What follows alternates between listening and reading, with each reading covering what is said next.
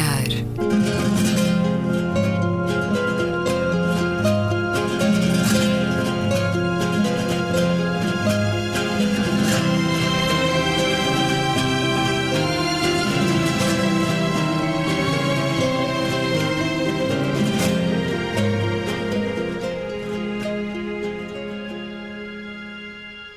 Bem-vindos a Um Certo Olhar. É uma conversa na Antena 2 com Luísa Schmidt, Gabriela Canavilhas, Bernardo Pires de Lima e Luís Caetano. Bernardo Pires de Lima, bem-vindo a este programa. Muito obrigado, obrigado por aqui estar. Acaba de publicar Portugal e o Atlântico, um dos ensaios da Fundação Francisco Manuel dos Santos e também Putinlândia, com a chancela Tinta da China dois livros a olharem à atualidade com uma oportunidade singular, como aliás é tradição nos livros que publica, e são já vários. Vamos conversar sobre estes dois livros. Antes, começamos por olhar o que marcou a semana a nível internacional. Enfim, um dos assuntos. O mundo está muito efervescente, está muito ativo e não pelas melhores razões. Mas esta foi a semana em que, na Turquia, 11 mil pessoas foram presas, eh, acusadas de ligação à tentativa do golpe de Estado. Entre elas, 6 mil militares, 21 mil professores afastados, 1.600 reitores suspensos. Suspensa também temporariamente a Convenção Europeia dos Direitos Humanos, a possibilidade da reintrodução da pena de morte e o estado de emergência declarado por eh, três meses. Ainda referimos no último programa o que estava a suceder, foi a hora que estávamos a ir para o ar uma tentativa de golpe de Estado na Turquia. Gabriela Canavilhas, na tua opinião, esta história que nos está a ser contada está com muitos eh, espaços em branco por preencher no que à verdade diz respeito? Bom, as teorias da conspiração têm, têm possibilidades imensas, não é? E rapidamente se propagandearam várias teorias diferentes. A ideia de que o golpe terá sido pensado e até concebido pelo próprio Erdogan, enfim, é, é, é rebuscada, é na tua não opinião? Não sei, é uma possibilidade, eventualmente, até de. poderá ter uh, sabido que o golpe estava em, em, em andamento ter deixado que ele continuasse, ter, enfim, alimentado de alguma maneira. O que é certo é que o golpe resultou no fortalecimento e de que maneira da sua posição. Esse é que é o resultado final. Uh, a forma como ele chegou até, até uh, este ponto, uh, a história encarregar-se-á de, de, de, definir, mas o, o, refortalecimento da sua posição é inegável e está neste momento a atingir picos inusitados, inesperados, sobretudo no plano de uma Turquia que se queria integrada numa União Europeia e que se queria cada vez mais próxima de valores consentâneos com os restantes 28. E, portanto, cada vez mais vemos aqui uma separação, um afastamento da Turquia relativamente à, àquilo que uh, esperávamos que fosse a aproximação desses mesmos valores. No fundo, era aquilo que uh, fez com que a Europa fosse abrindo as suas portas cada vez mais a leste, que era a ideia de incorporar mais países uh, em princípios que eram aqueles que fundamentavam a igualdade, a liberdade, a democracia. isto, pelo menos em teoria. A gente hoje talvez pense um bocadito que era em aumentar em 100 milhões de consumidores uma máquina económica uh, assente na grande indústria alemã e francesa. Bom, mas os princípios eram alargar os princípios fundacionais da União Europeia a leste.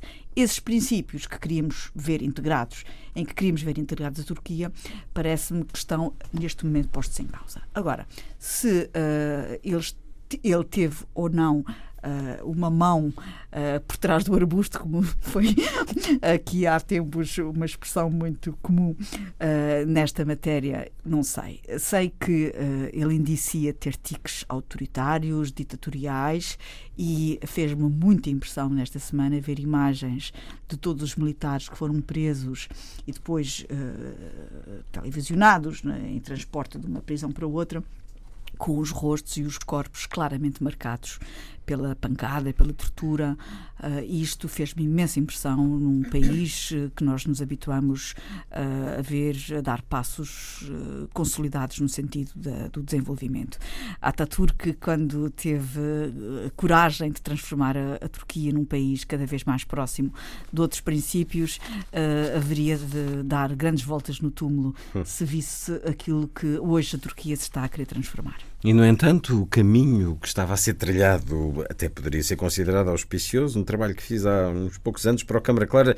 Por exemplo, as galerias de arte em Istambul, há seis anos eram 250, quando há 15 anos eram três. Eh, o cinema, um cinema premiado em vários festivais europeus, um cinema de afirmação uh, nacionalista, imperial, até os, os 10 filmes mais vistos uh, nesse ano, 2010, 2011 eram 10 filmes turcos, mas havia uma vontade cada vez maior de um cosmopolitismo, traduzida nesta Istambul, que uh, foi capital europeia da cultura nesse ano. À medida que vais acompanhando as notícias que chegam da Turquia, Luísa Schmidt, inclinas-te mais a pensar que ainda bem que a Turquia não está na União Europeia ou a pensar, bom, se estivesse na União Europeia isto não acontecia? Uh, não, eu acho que foi um processo interrompido e, e, e foi, e, e foi grave. Mas, uh, primeiro, o golpe em si. Eu julgo que eu tenho lido várias coisas e falado até com pessoas que tratam destes assuntos internacionais. Um, ehm, e tradicionalmente, e o Bernardo saberá isso melhor que eu, não é? Historicamente são feitos por militares os golpes na Turquia. Uh, e desde que, tiver, que, tiveram sempre muito poder, desde o Ataturk, uh, mas quando o, o, perderam foram intervindo de forma regular, não é? E no caso deste golpe, o Estado-Maior das Forças Armadas não se ligou ao golpe, portanto, uh, opôs-se até ao golpe, o que deixa em aberto de de facto se tratar uh, de um grupo mais minoritário. Uh, houve o apoio da Força Aérea, mas não houve mais em relação ao Estado-Maior. Portanto, e é, curioso, foi um golpe clássico em que começaram a preocupar a televisão e os centros de poder, como, no 25 de Abril, que também ocuparam logo a televisão, e depois o Erdogan, que sempre foi um, que estava a ser, e que foi, é um grande crítico das redes sociais, utilizou-se as redes sociais para mobilizar, para fazer a sua declaração e mobilizar o, as pessoas para irem e para a rua. telemóvel, foi. E telemóvel, portanto, a ver essa comunicação via ecrã de telemóvel. O que é extraordinário para uma pessoa que estava a opor-se completamente. Sinal dos tempos. Quem foi para para a rua. Foi, foi, isso também, o modo como o Gabriel estava a dizer, o modo como se expuseram aos tanques, que só, só fazia lembrar, lembrar Tiananmen, havia qualquer, qualquer coisa de uh, esta mobilização popular fortíssima das pessoas que arriscaram a, a vida, há imensos Aliás, filmes há, há do filmes, YouTube. Deixa-me interromper só para contar isso. a história assim, ao encontro do, do, que estás a dizer daquele jovem que se meteu debaixo, debaixo de, tanque, de, de tanques, é? que é uma coisa absolutamente não, não espantosa. É ferido, mas depois acaba por ficar sem o braço, uh, sem um braço. Uh, mas o que é curioso aqui é que todas as forças políticas, para além do partido, não é? Do AKP, AKP, que é o Partido da Justiça e Desenvolvimento, para além, que é o do Erdogan, portanto, para além desse partido, todas as forças políticas, eh, no fundo, foram contra o golpe porque também eh, tiveram receio, e isto é um texto do Álvaro de Vasconcelos, em que ele diz que eles tiveram receio uh, de uma guerra civil à Síria, na, na Turquia, e, portanto, uniram-se um bocadinho contra o golpe. Agora, outra coisa é, o que a Gabriel também já disse, o Erdogan, entretanto, que há anos que vem tentando concentrar o poder nele próprio, uma espécie de putinização da Turquia. Uh, o sistema turco, como sabemos, dá muito poder ao, ao Primeiro-Ministro, mas não dá ao, ao, Presidente da República. Ele não conseguiu mudar o sistema porque o anterior Primeiro-Ministro estava contra, quer dizer, era mais independente do que este agora. Uh, e, e, neste caso, ele demitiu-se há pouco tempo, até pelas interferências excessivas do Erdogan, e ele, claro, viu neste golpe uma ótima oportunidade para aumentar o seu poder e, uh, e, e está a fazer tal purga absolutamente inacreditável. Eu recebi um, um, mail de uma colega de socióloga da Turquia a dizer o que está a passar. Tu falavas em académicos, não é? 50 mil funcionários públicos, académicos, professores, Ju, ju, juízes, portanto, o sistema judicial também foi atacadíssimo. Os pilares do regime. Os pilares do regime, e portanto ele está. A, a, a, uma coisa impressionante, quer dizer, era impensável, como, como tu começaste, como o Luís começaste por dizer, por falar desta dimensão cultural e modernizada que a Turquia estava a seguir. Neste momento há aqui um risco enorme de regressão a vários níveis. E, eh, agora voltando ao golpe, eh, o tal conflito com o Gulen, não é? O Gul, Gulen. Gulen, Gulen, Gulen, uh, que inicialmente estava ligado ao Erdogan, mas depois uh, se tornou dissidente e que é um homem influente um, que tentou, naquela altura, quando houve aquele, uh, incriminar a família do Erdogan ligada a um caso de corrupção, depois teve que fugir para os Estados Unidos uh, da América. Inclusive tem uma fundação, é muito rico, não é? Tem uma fundação em São Paulo, uma fundação onde ele de certo modo, uh, onde ele, uh, pelo menos há uns, há uns, anos atrás, não sei se ainda tem, mas uh, levava os intelectuais locais para os. É um homem muitíssimo rico e influente em todo o mundo. Visitarem a Turquia e pós conquistar para a, sua causa, para, para a sua causa. Portanto, o que se está a passar neste momento, e isso é impressionante, é esta é esta, hum, limpa, esta limpeza, esta purga do aparelho, não é? Um, numa democracia ainda frágil, a regredir a vários níveis, e aí, quando me perguntas se de facto a Europa era melhor ter havido a, a integração uh, da Turquia, claro que é muito complicado, porque é um país enorme e com uma enorme diversidade. É? Tem classe média e classe culta, mas também tem tribalismos e é altamente complexo. Mas esse passo que começou a ser dado em 2002 uh, deveria ter continuado porque eh, era uma maneira de, penso, isto é um pouco a minha sensibilidade, mas também pelo que tenho lido, eh, eh, era uma maneira de europeicizar a Turquia e, portanto, de ir lentamente, num processo gradual, um, chamá-la mais para dentro da Europa e para os seus princípios, para os seus valores, para os seus direitos, para a democracia, para a cultura, para tudo isso, de uma forma que, evidentemente, ia durar muitos anos, se calhar ainda não havia neste momento integração, mas era um processo que se iniciava e que uh, num, num, local, num local absolutamente estratégico que é a Turquia para a Europa. Mas aparentemente com escolhos, com pouca flexibilidade de parte a parte nessa negociação inicial. Bernardo Pires de Lima, eu não consigo entender como é que esta lista uh, foi construída. O Bernardo consegue esta lista de dezenas de milhares de pessoas em profissões tão objetivas. De que forma é que isto desvaloriza a verdade no que nos está a ser contado sobre o golpe? Eh, eu percebo que haja um certo interesse súbito e entusiasmo com a Turquia, mas nós talvez eh, estejamos a pecar por uma década de atraso porque quem acompanha a Turquia, quem conhece, eu dei aulas na Academia Diplomática Turca, tenho muitos amigos lá, académicos, uh, militares, diplomatas. Uh, uh, sou um apaixonado pela Turquia, um grande defensor da adesão da Turquia. Sabe que a sedimentação do poder e a chegada ao poder de Erdogan é um projeto pessoal de poder é um projeto de reformulação da Turquia à sua imagem e à imagem dos princípios do AKP, que já é uma evolução de eh, reminiscências de outros partidos, eh, sobretudo dos anos 80, eh, pró-islâmicos. E, portanto, esta roupagem nova, quase pós-islâmica, com que Erdogan chega em 2002, 2003 ao poder, e ele ganha as primeiras legislativas em 2003, Aliás, ele não concorre às legislativas em 2002 porque estava uh, proibido por lei, porque enquanto uh, Presidente da Câmara de Istambul tinha declamado um poema pró-islâmico e uh, os militares, na altura, conseguiram que ele tivesse uma punição e fosse inibido de concorrer às eleições. Quem ganhou as legislativas foi o Abdullah Gül, que se veio a tornar presidente da Turquia, que é uma espécie de ala sensata dentro do AKP, mas que também já foi posto de lado.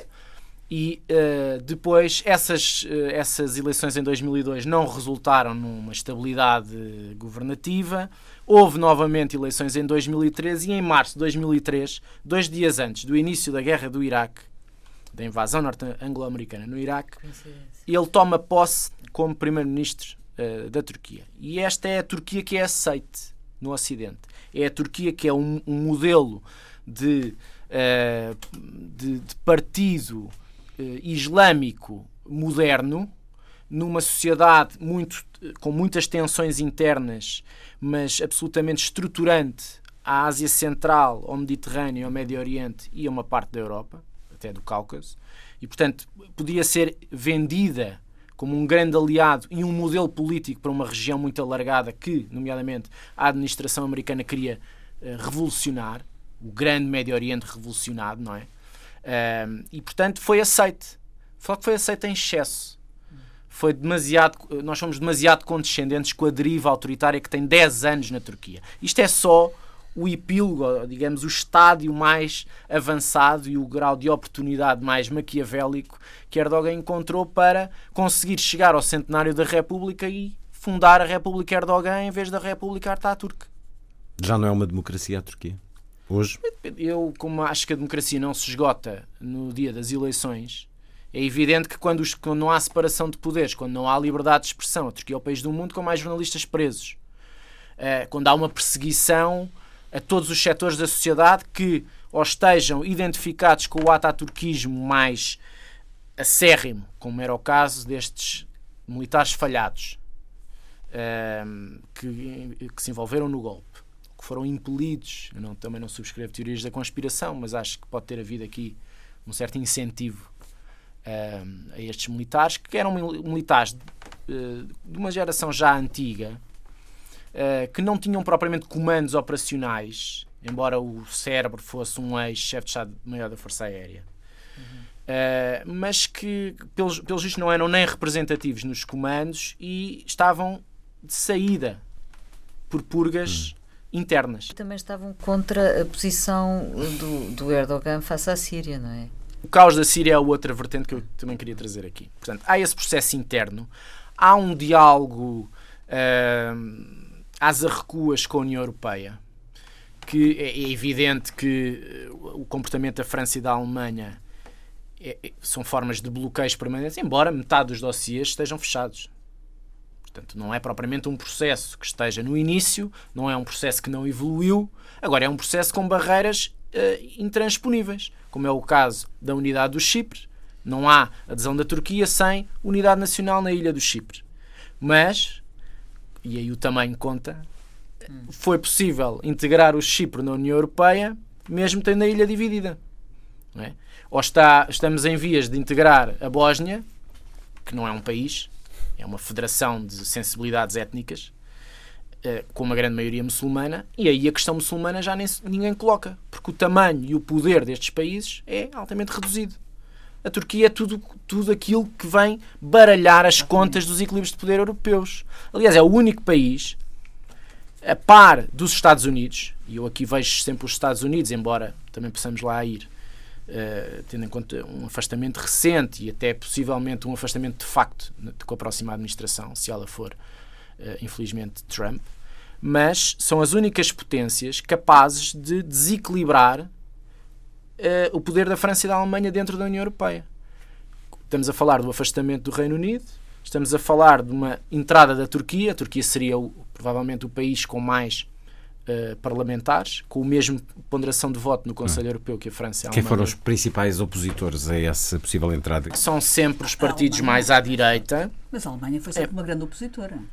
A Alemanha é uma grande opositora, mas uh, a senhora Merkel, podemos ser altamente críticos de N decisões da senhora Merkel, de gestões europeias da senhora Merkel, mas ela fez também uma evolução.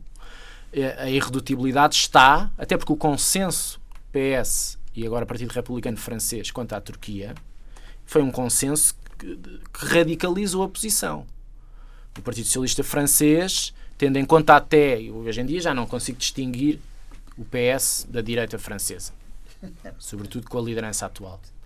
Uh, analiticamente o, o Primeiro-Ministro Manuel Valls muito interessante, mas ele, socialista, não tem nada. As políticas dele não têm uh, E sobretudo porque o debate securitário se tornou maioritário no debate político francês, é natural que as questões da imigração, as questões do, da, das comunidades uh, magrebinas ou uh, muçulmanas vão dar à Turquia necessariamente.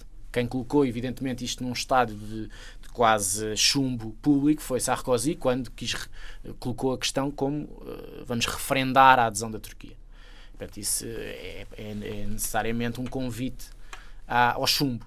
A Alemanha, acho que o SPD, até porque tem uma base eleitoral turca interessante, a comunidade turca é uma comunidade imponente na Alemanha, e, portanto tem e o SPD tem laços históricos com essas comunidades. E aliás é uma das questões que devia estar no debate é o, é o facto de nós não termos elos de ligação, até de identidade e de discurso político, que façam a ponte entre os partidos da moderação ou do arco da integração europeia, normalmente as duas grandes famílias, social-democrata e social-democrata à esquerda, e uh, conservadores liberais à direita, com as comunidades imigrantes. Essas comunidades imigrantes não têm representatividade política. Não veem, não há imigrantes nos parlamentos. Mas há partidos que, que falam em nome deles. São esquerda, os partidos da xenofobia. Mas, ou, ou contra. São os partidos da extrema esquerda. Ou são os partidos da, da extrema esquerda que usam, usam e manipulam uma, uma espécie de. constroem uma narrativa de de, de, de, digamos, de integração absolutamente idílica, que hum. não tem adesão à realidade,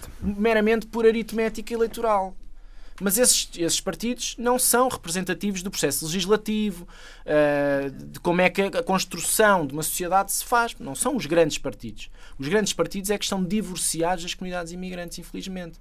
O SPD eu acho que é um bom exemplo de como é que construiu pontos com os líderes locais, eh, os líderes até religiosos, culturais da imigração turca na Alemanha. Como é que isso pôde, de certa maneira, acomodar o tecido étnico que a Alemanha, a Alemanha, também tem. É evidente que a França talvez seja mais difícil porque tem uma mescla maior de identidades e identidades muito uh, revoltosas contra uh, o vazio identitário, em primeiro lugar, porque são segunda e terceira geração, e depois uh, isso causa enormes vazios uh, sociológicos e, e, psicológicos. Uma União Europeia pouco preparada para lidar com uma Turquia integrada neste, nesta União, mas uma União Europeia com a Turquia também não se coaduna com o projeto de poder de Erdogan.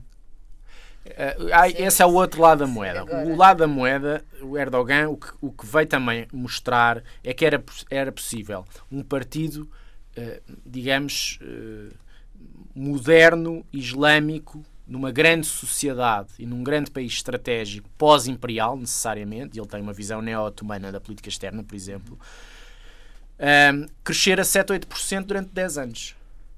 Isso é um contraponto ao espelho da estagnação e da recessão económica europeia. E tirou muita e gente deu da muita pobreza, não é? Tirou muita gente, da, gente pobreza, da pobreza. A classe média. Não, e deu força, deu força à narrativa, deu força uh, ao poder do ACAP, maiorias absolutas consecutivas, uhum. câmaras municipais, uh, completa desvalorização da oposição, um controle absoluto da máquina do Estado, um, um nepotismo e uma corrupção endémicas.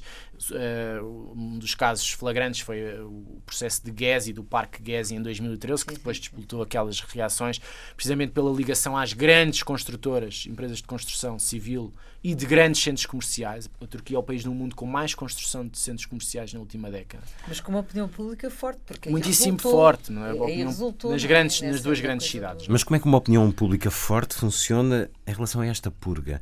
Porque estas 50 mil pessoas que estão a ser demitidas, presas, deixe, afastadas. Deixe-me só concluir aqui o, o raciocínio é... sobre o lado da moeda claro. de Erdogan, que é um, um lado utilitário do processo de adesão, sobretudo para ter acesso a vistos uh, de livre circulação e acordos de, de, associação comercial que depois façam também com que o mercado europeu seja um mercado de expansão claro.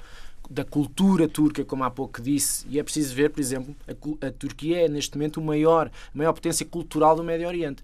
A, a produção é uma espécie de mini Bollywood uhum. do, do mercado televisivo.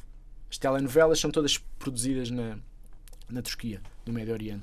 A grandes, a grande laços comerciais, por exemplo, com, com o Iraque pós-invasão. Foi um dos países que mais beneficiou com a abertura de mercado uh, e com o caos também de iraquiano. Uh, e, portanto, teve essa, essa visão muito utilitária do processo de negociação com a União Europeia, Erdogan, até que chegou um momento em que percebeu também, por estes uh, avanços e recuos, por parte sobretudo da França e da Alemanha, que a sociedade turca se desinteressou do processo. Esta é que é a verdade. Basta ir à Turquia e falar com turcos para se perceber que eles já não estão aí Assumiram o tal assumiram, projeto imperial? A, assumiram que a Turquia cresce de tal maneira, tem um mercado interno, tem um mercado, uma radial de mercados à volta, que vão desde o Mediterrâneo ao Médio Oriente à Ásia Central e também à Europa. Portanto, não precisa da União Europeia não precisa, do, não precisa das regras, de... não precisa das regras da burocracia, não precisa de nada disto. É um pouco aquilo que o Reino Unido também está a tentar ensaiar, uh, perigosamente. Uh, e, portanto, concedeu-lhe ainda mais força interna. Só que uh, aconteceu o que aconteceu na região. E aconteceu do Egito à, à Síria, ao Iraque, a própria Israel, muitas contestações, por exemplo, à transmissão de poder entre Medvedev e Putin. Tivemos dois anos de manifestações na Rússia constantes. E tudo isso uh, levou a, a, Turquia a ser um modelo, digamos, de sucesso para as revoltas que estavam a acontecer, só que as revoltas não facilitaram esse modelo. Portanto, chegou ali uma altura que a Turquia não sabia para onde é que se, para onde é que se haveria de virar. E todos estes elos de ligação ficaram em suspenso. E a Turquia não, não conseguiu sobreviver às revoltas árabes. A verdade é esta. E teve mecanismos de, de decisões completamente erráticas, começou a construir tensões por todo o lado uh, com comportamentos absolutamente dúbios, nomeadamente na guerra da Síria, é? porque mina os curdos, que são a, a, tropa mais bem preparada contra o Estado Islâmico no terreno, apoiados pela Alemanha, França, Reino Unido e Estados Unidos. Uh, exatamente com medo da, do Kurdistão regional. Uh, minou o processo de paz com o PKK, que estava institucionalizado na sociedade turca. viu a sua, os dois terços de maioria parlamentar caídos pela entrada em cena de um partido pró-curdo. O ano passado. Uh, e, que, aliás, estão sob uh, ação no Parlamento para lhes retirar a imunidade parlamentar para serem acusados de cumplicidade com o terrorismo curdo. Portanto, o debate está em todos os setores absolutamente. Uh, não é crispado, é, é, é já incendiado. Já incendiado. E depois tem, dentro dos setores militares, sensibilidades que não pactuam com a condescendência ao crescimento do terrorismo jihadista e do trânsito que, que é feito pela Turquia. É? A Turquia é o grande país de trânsito de jihadistas para a Europa. Um, e, portanto, essas sensibilidades militares uh, expuseram-se. Não neste golpe, não. É? mas ao longo dos últimos anos.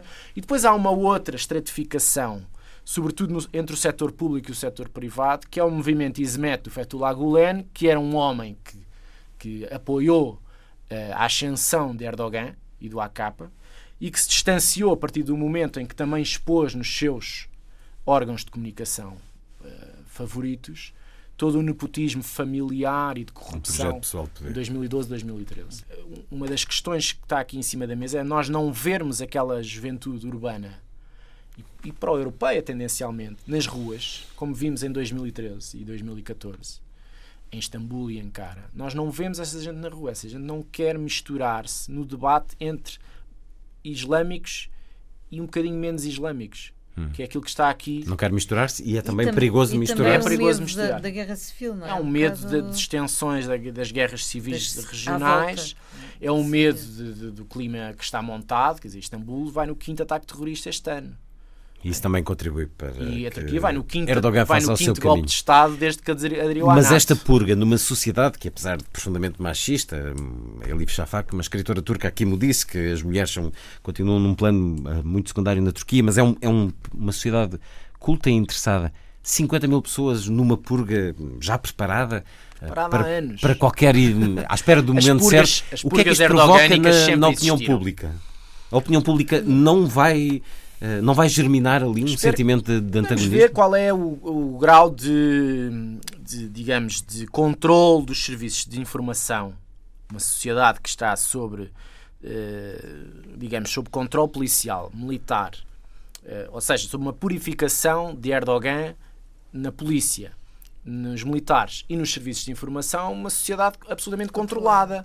Portanto, é muito difícil, ou há uma grande coragem geracional e que provavelmente sofrerá na, sofrerá na pele, não tenho dúvidas nenhumas, e provavelmente contribuirá para uma, uma guerra intermitente, não, não sei se civil ou não, mas uh, certamente para uma tensão muito maior, e contribuirá para uma implosão qualquer desta Turquia. Eles querem dar o corpo ao manifesto ou não querem? É um, é um grande dilema nacional. Agora, que o projeto dele é de celebrar em 2023 a República de Erdogan, isso não tenho dúvidas nenhumas, isso é assumidíssimo. E, aliás, o estado de emergência se calhar vai ser prolongado de 3 em 3 meses e a Constituição é, dá completo livre-arbítrio ao exercício do poder em estado de emergência. E não, é, não é o estado de emergência francês. No meio disso tudo, o negócio da União Europeia com a Turquia para os refugiados vai manter-se como está? O negócio da, da, da, União Europeia para os refugiados foi uma espécie de antecâmara da validação deste comportamento de, de Erdogan. Porque agora tem que estar calado. Foi, foi, uma, foi uma tentativa de replicar aquilo que era foi o mais interessante no tempo do senhor Gaddafi, que era uh, pagar ao Gaddafi para estancar a imigração da Líbia. Isto é vergonhoso, foi vergonhoso o que se passou, porque uh, não só houve condescendência para este tipo de exercício putinista, aliás, como também houve toda a condescendência do Ocidente para o exercício do poder de Putin e a influência, o poder, o direito de veto que ele tem nas organizações ocidentais, sobretudo nos alargamentos. Dizer, nós nós não, não espirramos para não incomodar o Sr. Putin na última década. Bem, com, com o preço com assim. o preço que estamos a pagar. Não, na Ucrânia a Ucrânia gerou um movimento uh, de altíssima de altíssima qualidade uh, geracional pró-europeia numa cidade que evidentemente também favorecia esse sentimento um, e portanto foi o melhor que poderia ter acontecido ao sentimento pró-europeu ucraniano. Foi ter sim, sim, brotado sim, de dentro uma situação limite, onde foi criticado o nepotismo, o, a quebra de uma promessa eleitoral do presidente de assinar o, o tratado de adesão. Uh, as pessoas talvez esqueçam que o Yanukovych foi eleito presidente com um programa de adesão à União Europeia calendarizado, com acordos de associação comerciais calendarizados, e a primeira visita que fez quando tomou posse não foi a Moscou, foi a Bruxelas. Portanto, havia aqui um compromisso e uma legitimidade de adesão. Ele, quando, quando o Sr. Putin faz um telefonema na véspera a dizer que tem, tem aqui os, os, os 10 mil milhões de dólares para que a União Europeia não encontrava. Quer dizer, não havia 10 mil milhões de dólares para, para, para, para, para salvar as finanças públicas uh, uh, ucranianas, a caneta foi imediatamente para o bolso e não se assinou aquele acordo. Portanto, uh, a negligência europeia é, evidentemente, em relação uh, às reações russas, é, no caso da Turquia, uma, um tapar dos olhos evidente, e é em relação ao regime ucraniano de não ter, não ter levado aquilo a sério. Agora, as manifestações foram manifestações altamente uh, sensíveis à mentira na política. Qual é o, o democrata ocidental europeu que não pode validar uma manifestação destas? Depois podemos dizer que foi infiltrada por setores uh, de extrema-direita, uh, brigadas radicais, xenófobos e neonazis. Bom, eles quando foram eleições presidenciais tiveram 1%. A verdade é esta. Mas agora há aqui um risco. Eu acho de cada vez que a Europa e os Estados Unidos se, se afastam se afastarem da Turquia, esta até pode aproximar-se do, do, Putin, não é? da Rússia. Da Rússia. Duvido. Porque um, tem agora, uma, como o Bernardo disse, tem uma relação muito difícil por causa da Síria, não é? Não apoia Uma relação difícil de aproximação. Não, várias coisas. É a Síria, em relação. Eles, o Erdogan não apoiou Assad e também dos muçulmanos. Dos muçulmanos, espera aí, dos, das repúblicas soviéticas, portanto, da, a, a, política de terra queimada do Putin em relação à Chechênia. Eu li que o Putin avisou Erdogan do golpe. Mas uma, de, mas uma das coisas que eu que, que me lembro de há uns anos, há poucos anos atrás.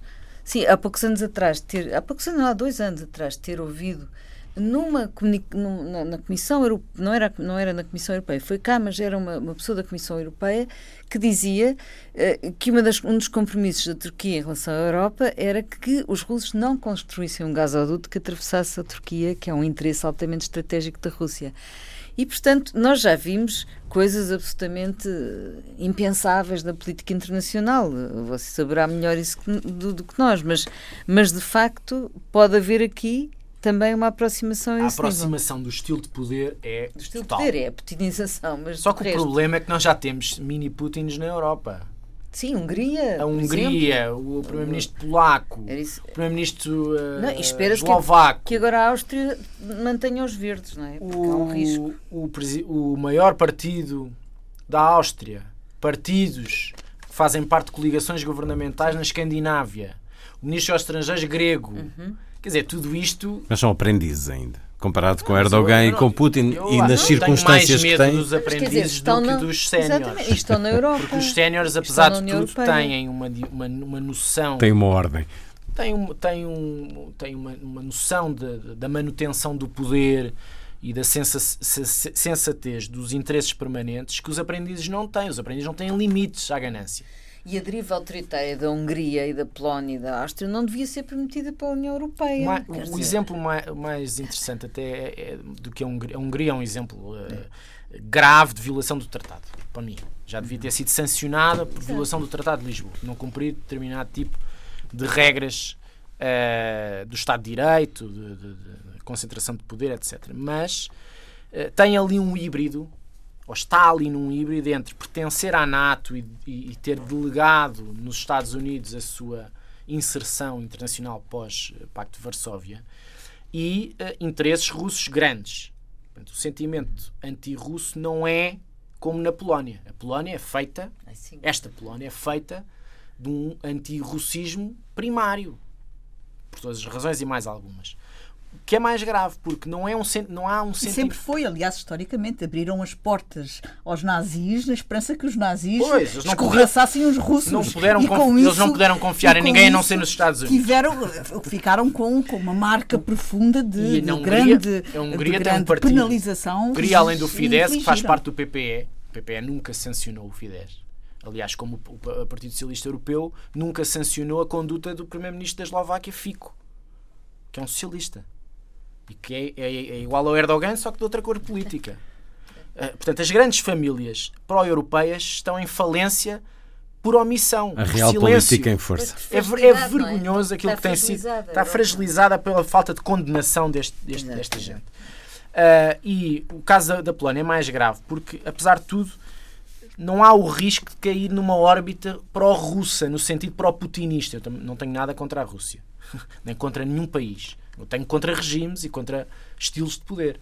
O caso da, Hungria é mais natural de perceber, porque tem partidos verdadeiramente pró-russos, pró-putinistas. o Jobbik que tem 15% e que é uma espécie de arma de, de versão uh, nazi, neonazi do, do Fidesz, que está o partido do Sr. Orbán, é um partido que vai às reuniões a Moscou permanentemente, nesta lógica de rede partidária que eu hum. conto no livro.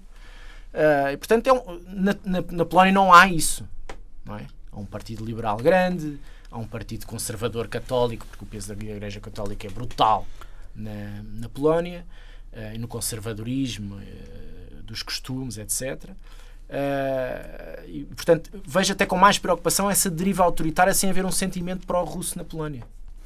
Uh, e vejo outros sentimentos. Uh, acho que nós estamos aqui. Não, eu, eu, eu, tenho os meus dois livros. Um é muito otimista, o outro é muito pessimista. Eu ia justamente dizer isso. Porque... Uh, eu não tenho visão nenhuma otimista sobre o quadro europeu nos próximos meses. Mas sobre este livro, Portugal e o Atlântico, de Bernardo Pires de Lima, conversaremos no programa da próxima semana. Bernardo Pires de Lima, convidado de um certo olhar nestes dois últimos programas antes de férias. Mas justamente sigamos para o outro lado do Atlântico, para chegarmos a uma América à beira, à beira de uma incógnita. Depois de um fazedor de pontes, temos a perspectiva de eleição de um construtor de muros. A convenção republicana terminada há dias, Luísa Schmidt, apesar eh, daquele discurso dúbio de Ted Cruz, eh, o que resulta desta convenção é uma união em volta de um homem imprevisto. Uh, Donald Trump uh,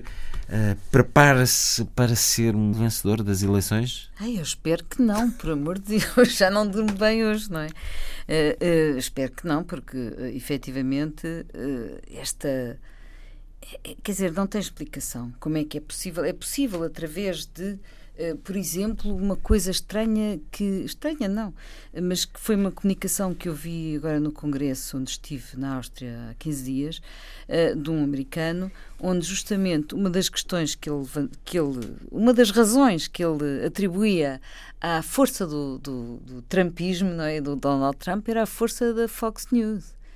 Quando nós vivemos num mundo repleto de canais. Mas a Fox News é importantíssima, inclusive mas isso já não é novidade. Pagam, não, é? não é novidade, é um, mas, é um braço mas, do Partido Republicano. Mas, mas, teve, mas, tem muita força no sentido em que não há serviço público, médico, dentista, onde tu vais, que não esteja a Fox News. A Fox o News Correio da Manhã a, lá do sítio. Pois, mas com, com uma força absolutamente impensável num contexto multicanal, é? onde as pessoas até eh, pensam e fazem, não é? O, escolhem o canal por menu, etc. Mas tem uma força enorme, uma força enorme porque está uh, transversalizada à sociedade americana e ele atribuía um grande peso aos mídias para toda esta, esta trampização uh, da política nos Estados Unidos. Agora, o estilo grosseiro, a brutalidade, a insuficiência intelectual que isto manifesta é extremamente preocupante para o mundo. Eh, e, e, e não, não, é só para os Estados Unidos, para o mundo, e portanto espero, ele, ele conseguiu, mesmo usando a mulher, aquele, aquele espetáculo lamentável em que ela plagia um, a, a, mulher do. A Michelle Obama. Do, Obama, não é? A Michelle Obama, em que ela plagia claramente, mesmo utilizando isso, quer dizer, eu espero. Eh, Mas isso, isso aparentemente isso... não teve importância nenhuma em termos Mas, do eleitorado de pois, Trump. Pois, o que é pena, não é? O que é pena, vamos ver, vamos ver. Mesmo alguns que, analistas desvalorizaram também. Eu espero que. Sim, mas isso, isso faz parte de toda esta máquina, uh, máquina que eles têm ao serviço. Um, e depois a negação das alterações climáticas, a reação aos, às, às, às, às, minorias, que são maiorias, muitas A reafirmação étnicas, da construção do muro étnicas, a separar o México. Quer dizer, tudo isto é de tal maneira regressivo naquele país que eu espero que ele não ganhe. Isto é uma arrogância nossa, expormos tão francamente a nossa oposição a Donald Trump a partir deste outro lado do Atlântico, na sua opinião, Bernardo Pires de Lima ou de facto é um perigo para a estabilidade mundial a eleição deste homem? E quando eu uh, mostro este pessimismo, até na pergunta que fiz à Luísa, é porque há um ano uh, os observadores diziam ah, é quase impossível ele ser o escolhido. Ainda há poucos meses alguém dizia: bom, quando chegarem ao, à convenção, os delegados, se calhar, mudam de opinião. Há aqui um, uma ascensão sustentada de Trump e agora aqui está ele, uh, candidato. Em primeiro lugar, acho que é um sintoma, todos nós, da necessidade de ter uns Estados Unidos presentes, construtivos, sensatos nas decisões, porque são a maior potência do mundo. Ainda e vão continuar a ser. E um garante de equilíbrio. E um garante de equilíbrios, nomeadamente na Europa. Se não houver desequilibrados. Pronto, não, mas eh, nós valorizamos e temos essa repulsa em relação aos Estados Unidos, mas não temos, por exemplo, em relação ah, mas eu tenho repulsa em relação aos Estados Unidos. Não, não, não. não. Ao candidato. Não, ao, ao candidato, candidato, Trump. Não é? é o que ao candidato norte-americano, neste caso republicano, mas não, não perdemos um segundo com quem está. No Japão, por exemplo. Em Pequim. e que também é um ditador zeco. Eh, aliás, numa deriva eh, preocupante em relação às últimas lideranças chinesas. Não, percebemos é a necessidade de ter uns Estados Unidos mais presentes na coesão europeia, como foi historicamente nas últimas décadas, de ter uns Estados Unidos que são preponderantes nos diversos debates, desde as alterações climáticas uh, à, à, à, política de refugiados global, às, às questões financeiras. Quer dizer, são, é o são, Atlântico, lá está. São, uh, são hegemónicos ainda, hegemónicos no sentido. Uh, do poder que têm, mas evidentemente mais repartido e diluído por, outras, por outros atores. Uh, agora, o Trump é uma consequência, não é a causa dos problemas da América. Mas vai ser causa de muita coisa vai, se for eleito. Vai ser causa de novas, novos, novos problemas, certamente. Uh, a começar pela visão que nós vamos ter da América. Nós vamos voltar a confundir os Estados Unidos com o seu presidente pelos, pelas piores razões, como fizemos. Como fazemos com a Rússia, de certo modo, porque o Putin é uma pois, coisa, a Rússia é, é outra. Mas é? esse é, o, esse é, é, uma das minhas lutas, é tentar dissociar e não ter nenhum tipo de hum. uh, discurso antagónico em relação aos russos e aos países claro, em si, que eu admiro imenso, todos. Com as suas características próprias. No caso dos Estados Unidos, vamos voltar a ter isso. E o que nós não precisávamos era de em cima desta avalanche populista e radical da Europa, que também, também está muito assente no anti-americanismo grande, nomeadamente na Frente Nacional, uh, na extrema-direita alemã, uh, e por outras palavras, o putinismo é alicerçado num grande anti-americanismo. E todos esses grupos desejam que. Ou seja, a Frente Nacional deseja Trump? Estão, sim, sim, sim. sim. Estão, estão muito sintonizados, como desejaram todos o Brexit, estão muito sintonizados. Portanto, quanto mais caos, melhor. Não, ele, para eles não é caos. Aquilo é um. É, é eles ordem, é que vão ordenar. Eles vão ordenar a implosão daquilo que existe, que eles não gostam. Que é a União Europeia, a NATO, a primazia americana, o comércio livre, a abertura das sociedades aos imigrantes, etc. Entre muros. Vamos ter aqui, estamos a, a, aqui a assistir a, a, padrões, quer nos Estados Unidos, quer na Europa, mas eu também já vou a outras paragens. A fechar o cerco. Estamos a fechar, a fechar o cerco, o cerco com uma série de, de linhas de um liberdade padrão, um e de um certo muito padrão comum, de modernização um e de comum, civilização. Muito comum. E isso é que eu, eu acho que é o dado novo. Não é um, um epifenómeno, é uma linhagem.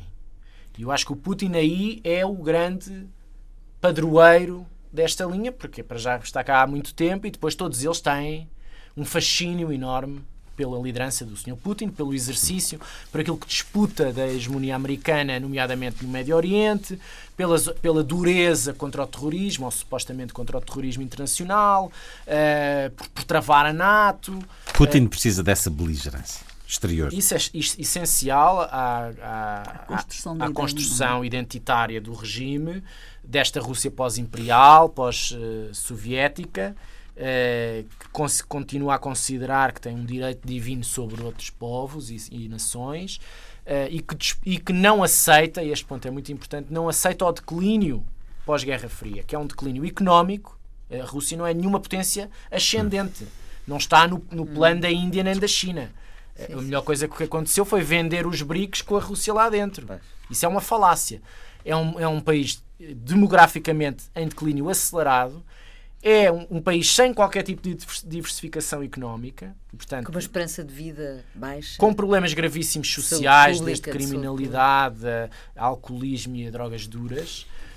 Um, não, não tem uma, digamos, uma heterogeneidade até de presença uh, demográfica no território todo e tem e considera mesmo a China e a, e a dimensão populacional da China uma ameaça uh, à soberania e, à, e, e, e, ao território russo em muitas das suas latitudes. Quer dizer, a população está muito concentrada na orla europeia da Rússia, mas o território é todo asiático.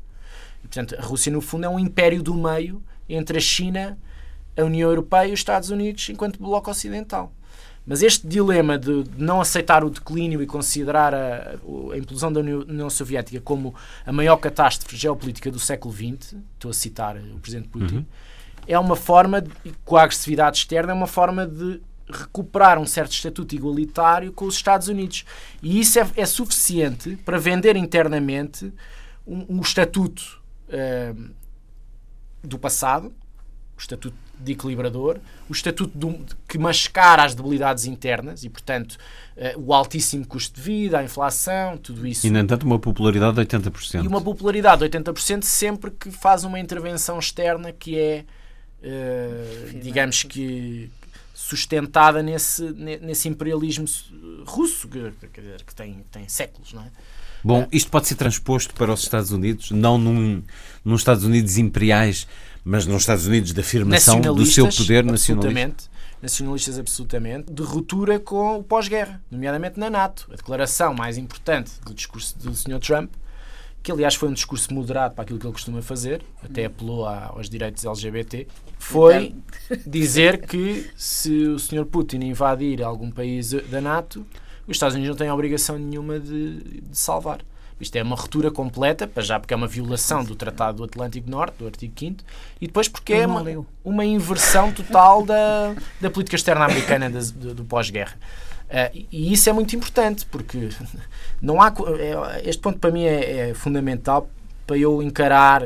Eh, às vezes sou acusado de ter um discurso eh, pró-americano, lido bem com isso, porque tal como não confundo os russos com o Putin, também não confundo presidentes e administrações e, e coisas que eu não gosto nos Estados Unidos com os Estados Unidos em si, que é um país que eu admiro imenso também, como a China, como o Japão, como a Índia, não mistura as coisas. Uh, mas conheço bem, relativamente bem, vivi nos Estados Unidos, viajei muito nos Estados Unidos. Há coisas que eu detesto nos Estados Unidos, há coisas que eu tenho inveja da forma de estar dos americanos. É um país de duplicidade. É um país, de, é, é, um continente, portanto, são 50 países. Esse é uma, um erro de leitura que nós fazemos muito, não é? é ver aquilo como uma forma, é um uma forma homogénea. Uh, não vemos tanto. Sabemos, por exemplo, que o Texas é. O Partido Democrata, ainda esta semana, disse que vai investir pouco na campanha do Texas. Sabemos que é. Agora, no seu todo, desse conhecimento que tem, acha que a vitória se inclina mais para que candidatura? Desde a, primeira eleição a seguir à queda do muro, em 92, a primeira eleição de Clinton, estamos a falar aqui de seis eleições presidenciais, os democratas ganharam 19 estados, sobretudo estados da costa, das duas costas e alguns do Midwest. Sempre. 19 estados. Esses 19 estados, consecutivamente, dão quase, quase, os delegados suficientes para eleger um presidente no colégio eleitoral.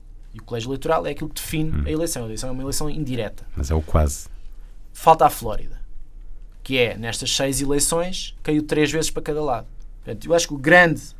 Uh, o grande, o grande, como é sempre, mas a grande disputa vai ser na Flórida, vai ser no Ohio, não é por acaso que a Convenção Republicana foi lá, vai ser na Pensilvânia, não é por acaso que a Convenção Democrata foi lá, vai ser eh, provavelmente no Illinois, vai ser em alguns estados que habitualmente pendem para um lado ou para o outro. O que eu quero dizer é que se a tradição se mantiver, que também vale o que vale, e esses 19 estados acrescentar a Flórida, os democratas têm mais do que é exigido, mínimo, de, de votos no colégio eleitoral. E, e, a senhora Clinton é eleita. Mas ela precisa de garantir esses e precisa de conquistar outros. O desafio do Trump no colégio eleitoral é muito maior, porque ele tem muitos uh, estados, os republicanos nestas seis eleições têm muitos estados, sobretudo na América Profunda, no Heartland, mas que valem muito pouco em delegados, em votos do colégio eleitoral. Representam muito pouco, tem, isto tem, tem a ver com a população de cada estado. E aquilo que ele precisa é de conquistar muito mais estados do que tradicionalmente e ir a, a, aos swing states, aqueles que pendem para um lado e para o outro, e disputá-los com ela. Portanto, o, o, desafio dele é muito maior. O que eu acho que pode acontecer em último caso, uh, um cenário completamente hipotético, é a senhora Clinton ganhar no colégio eleitoral e ele ganhar no voto popular. Mas o que interessa é o colégio Porque eleitoral. Porque o voto popular é muito mais difícil de medir. Nós podemos aqui fazer uma aritmética. É o colégio eleitoral, mas isso não deixa de representar uma disfuncionalidade do sistema e de não minar. Mas já, já aconteceu com Jorge Bush e Al Gore. Está bem, mas isso foi argumento para muitos anos. Isso foi um argumento para muitos anos. O que não impediu que Bush é evidente fosse que não, presidente. É evidente que a Constituição é assim. Aliás, é bom é que não se repita as contagens de votos na Flórida. A onda populista que, aliás, extravasou, foi uh, patente no Bernie Sanders e no Trump. Que é disputar as regras, por exemplo, das primárias, em que dão uma grande primazia aos superdelegados. E, portanto, nesta onda de antipolítica de Washington, anti-regras partidárias e constitucionais, em que os Estados Unidos estão mergulhados, uh, esse discurso da falta de, de perder o voto popular vai acompanhar a próxima administração se ela vencer o colégio. portanto, é um, é um fator de turbulência para uma administração Clinton, é o que eu quero dizer. Hum. Uh, e, portanto, nesse sentido, era importante que ela ganhasse nos dois tabuleiros. Porque é que eu digo que o, que o voto popular é mais difícil de medir? Porque o voto uh, nos Estados Unidos, não há, não, não é, nós não nos recenseamos aos 18 anos, como cá, obrigatoriamente, não é? Uh, o, o, voto é registado, como agora no, no caso do, do referendo no Reino Unido, por motivação. As pessoas têm que se registar nas vésperas para poderem ir votar. Têm que ser motivadas. Por isso é que há aqueles batalhões de staff das campanhas porta a porta a motivar. E, e, isso é sempre uma incógnita. Clinton devia convidar Bernie Sanders? Ou isso é uma ideia não. que não. O que Clinton precisava era de ter o apoio público dele. Isso já tem. Ele vai ter não, uma grande. Mas não mobilizava o voto jovem se ele fosse candidato a, a vice-presidente? Não é preciso que ele seja candidato a número 2, vice-presidente. Basta que ele tenha dado endosso público e que a convenção seja uma convenção de unidade contrapondo à convenção de divisão que foi a convenção dos, dos republicanos. Isso está garantido. O que ela precisa é de ir buscar, um, fazer um corte geracional para a vice-presidência e também não insistir no. E, e peço perdão pelo que vou dizer, Nas, não insistir no voto feminino. No, num ticket exclusivamente feminino. E por isso é que os dois mais bem colocados são dois senadores. Do, é um, são vários senadores, em primeiro lugar. São vários senadores. Shortlist é de vários senadores. Uh, o, que, o que indicia. E senadores de swing states. O que indicia que há uma tentativa de recuperar a maioria do Senado para os democratas outra vez. A Câmara neste, eh, o Congresso neste momento tem duas maiorias republicanas. E nós vamos ter também eleições, claro. um terço do Senado e a totalidade da Câmara dos Representantes, como temos sempre de dois em dois anos. Eh, portanto, essa dimensão local é uma dimensão presente naquele lençol que é o boletim de voto das presidenciais. Um, e, portanto, só para concluir, um, acho que era importante que ela dê uma, dê uma, um, apela a um, a um, voto mais novo através desse vice-presidente, mas os vice-presidentes uh, valem o que valem. Não é pelo vice-presidente que vamos ter uma alteração e um corte constitucional. É mesmo por uma presidência republicana e por tudo aquilo de bloqueios que vai criar internamente e externamente. Quer dizer, é uma, é uma uh, erupção completa nos, nos, nos alicerces institucionais internos muitos setores militares não vão uh, acatar provavelmente ordens, vão, vão bloquear completamente o, o, o papel da Casa Branca, uh, departamentos provavelmente também. Uh, os mídias vão atacar ferozmente, sobretudo os mídias das costas, que são mídias eh, muito poderosos até na formação da opinião pública internacional. Bom, mas isso será uma instabilidade. É uma instabilidade constante uma instabilidade externa. Para um mundo cheio de desafios. Viste hum, esta dinâmica de vitória neste encontro republicano ou sentiste que há fragilidades, como dizia Bernardo Pires Lima? Gabriel? A importância das eleições nos Estados Unidos uh, e até a importância do presidente da Rússia e se na China também houvesse eleições é tão grande para o mundo dado a globalização e dadas as interligações políticas, que devia ser uma eleição estendida ao resto dos eleitores do é mundo. É quase uma ideia Nós poética. todos devíamos poder votar no presidente dos Estados Unidos. Uh, mas, de facto, eu acho que tenho esperança que a eleição seja acabe por pender para Hillary Clinton. Eu acho que vai, vai vingar o bom senso.